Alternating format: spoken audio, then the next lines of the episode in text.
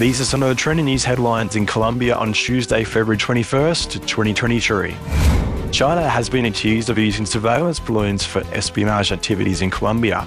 A mysterious Chinese balloon was spotted floating at 55,000 feet in Colombia's airspace in February, and the Colombian Defense Establishment insisted that the balloon posed no threat to the country's sovereignty or air security.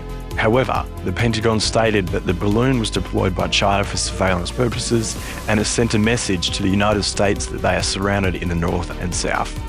The Colombian government plans to investigate the origin of the balloon, but has not yet made a statement on the matter. Meanwhile, some more aggressive critics of China in the US have alleged that Chinese spies are active in Colombia.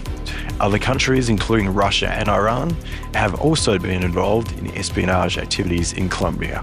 If you missed it, uh, Colombia's mafia hired a Spanish PR firm to erase their criminal past from Google. Among the clients of the firm, Eliminalia are former Medellin cartel members Juan Gonzalo Angel and his brother Luis Wilmer. The Spanish firm threatened to sue Colombia Reports if they failed to rectify a 2020 article on the involvement of Colombia's Civil Aviation Agency in the international drug trade. There is evidence to sustain every single claim that was made in that article. According to the newspaper El Espectador, the Angel brothers paid Eliminalia 13,000 euro to seek the deletion of the Colombia Reports article and 49 other online news reports referring to their criminal past. General Motors is considering making Colombia the first country in Latin America to build their electric vehicles, according to Shilpan Amin, president of General Motors International.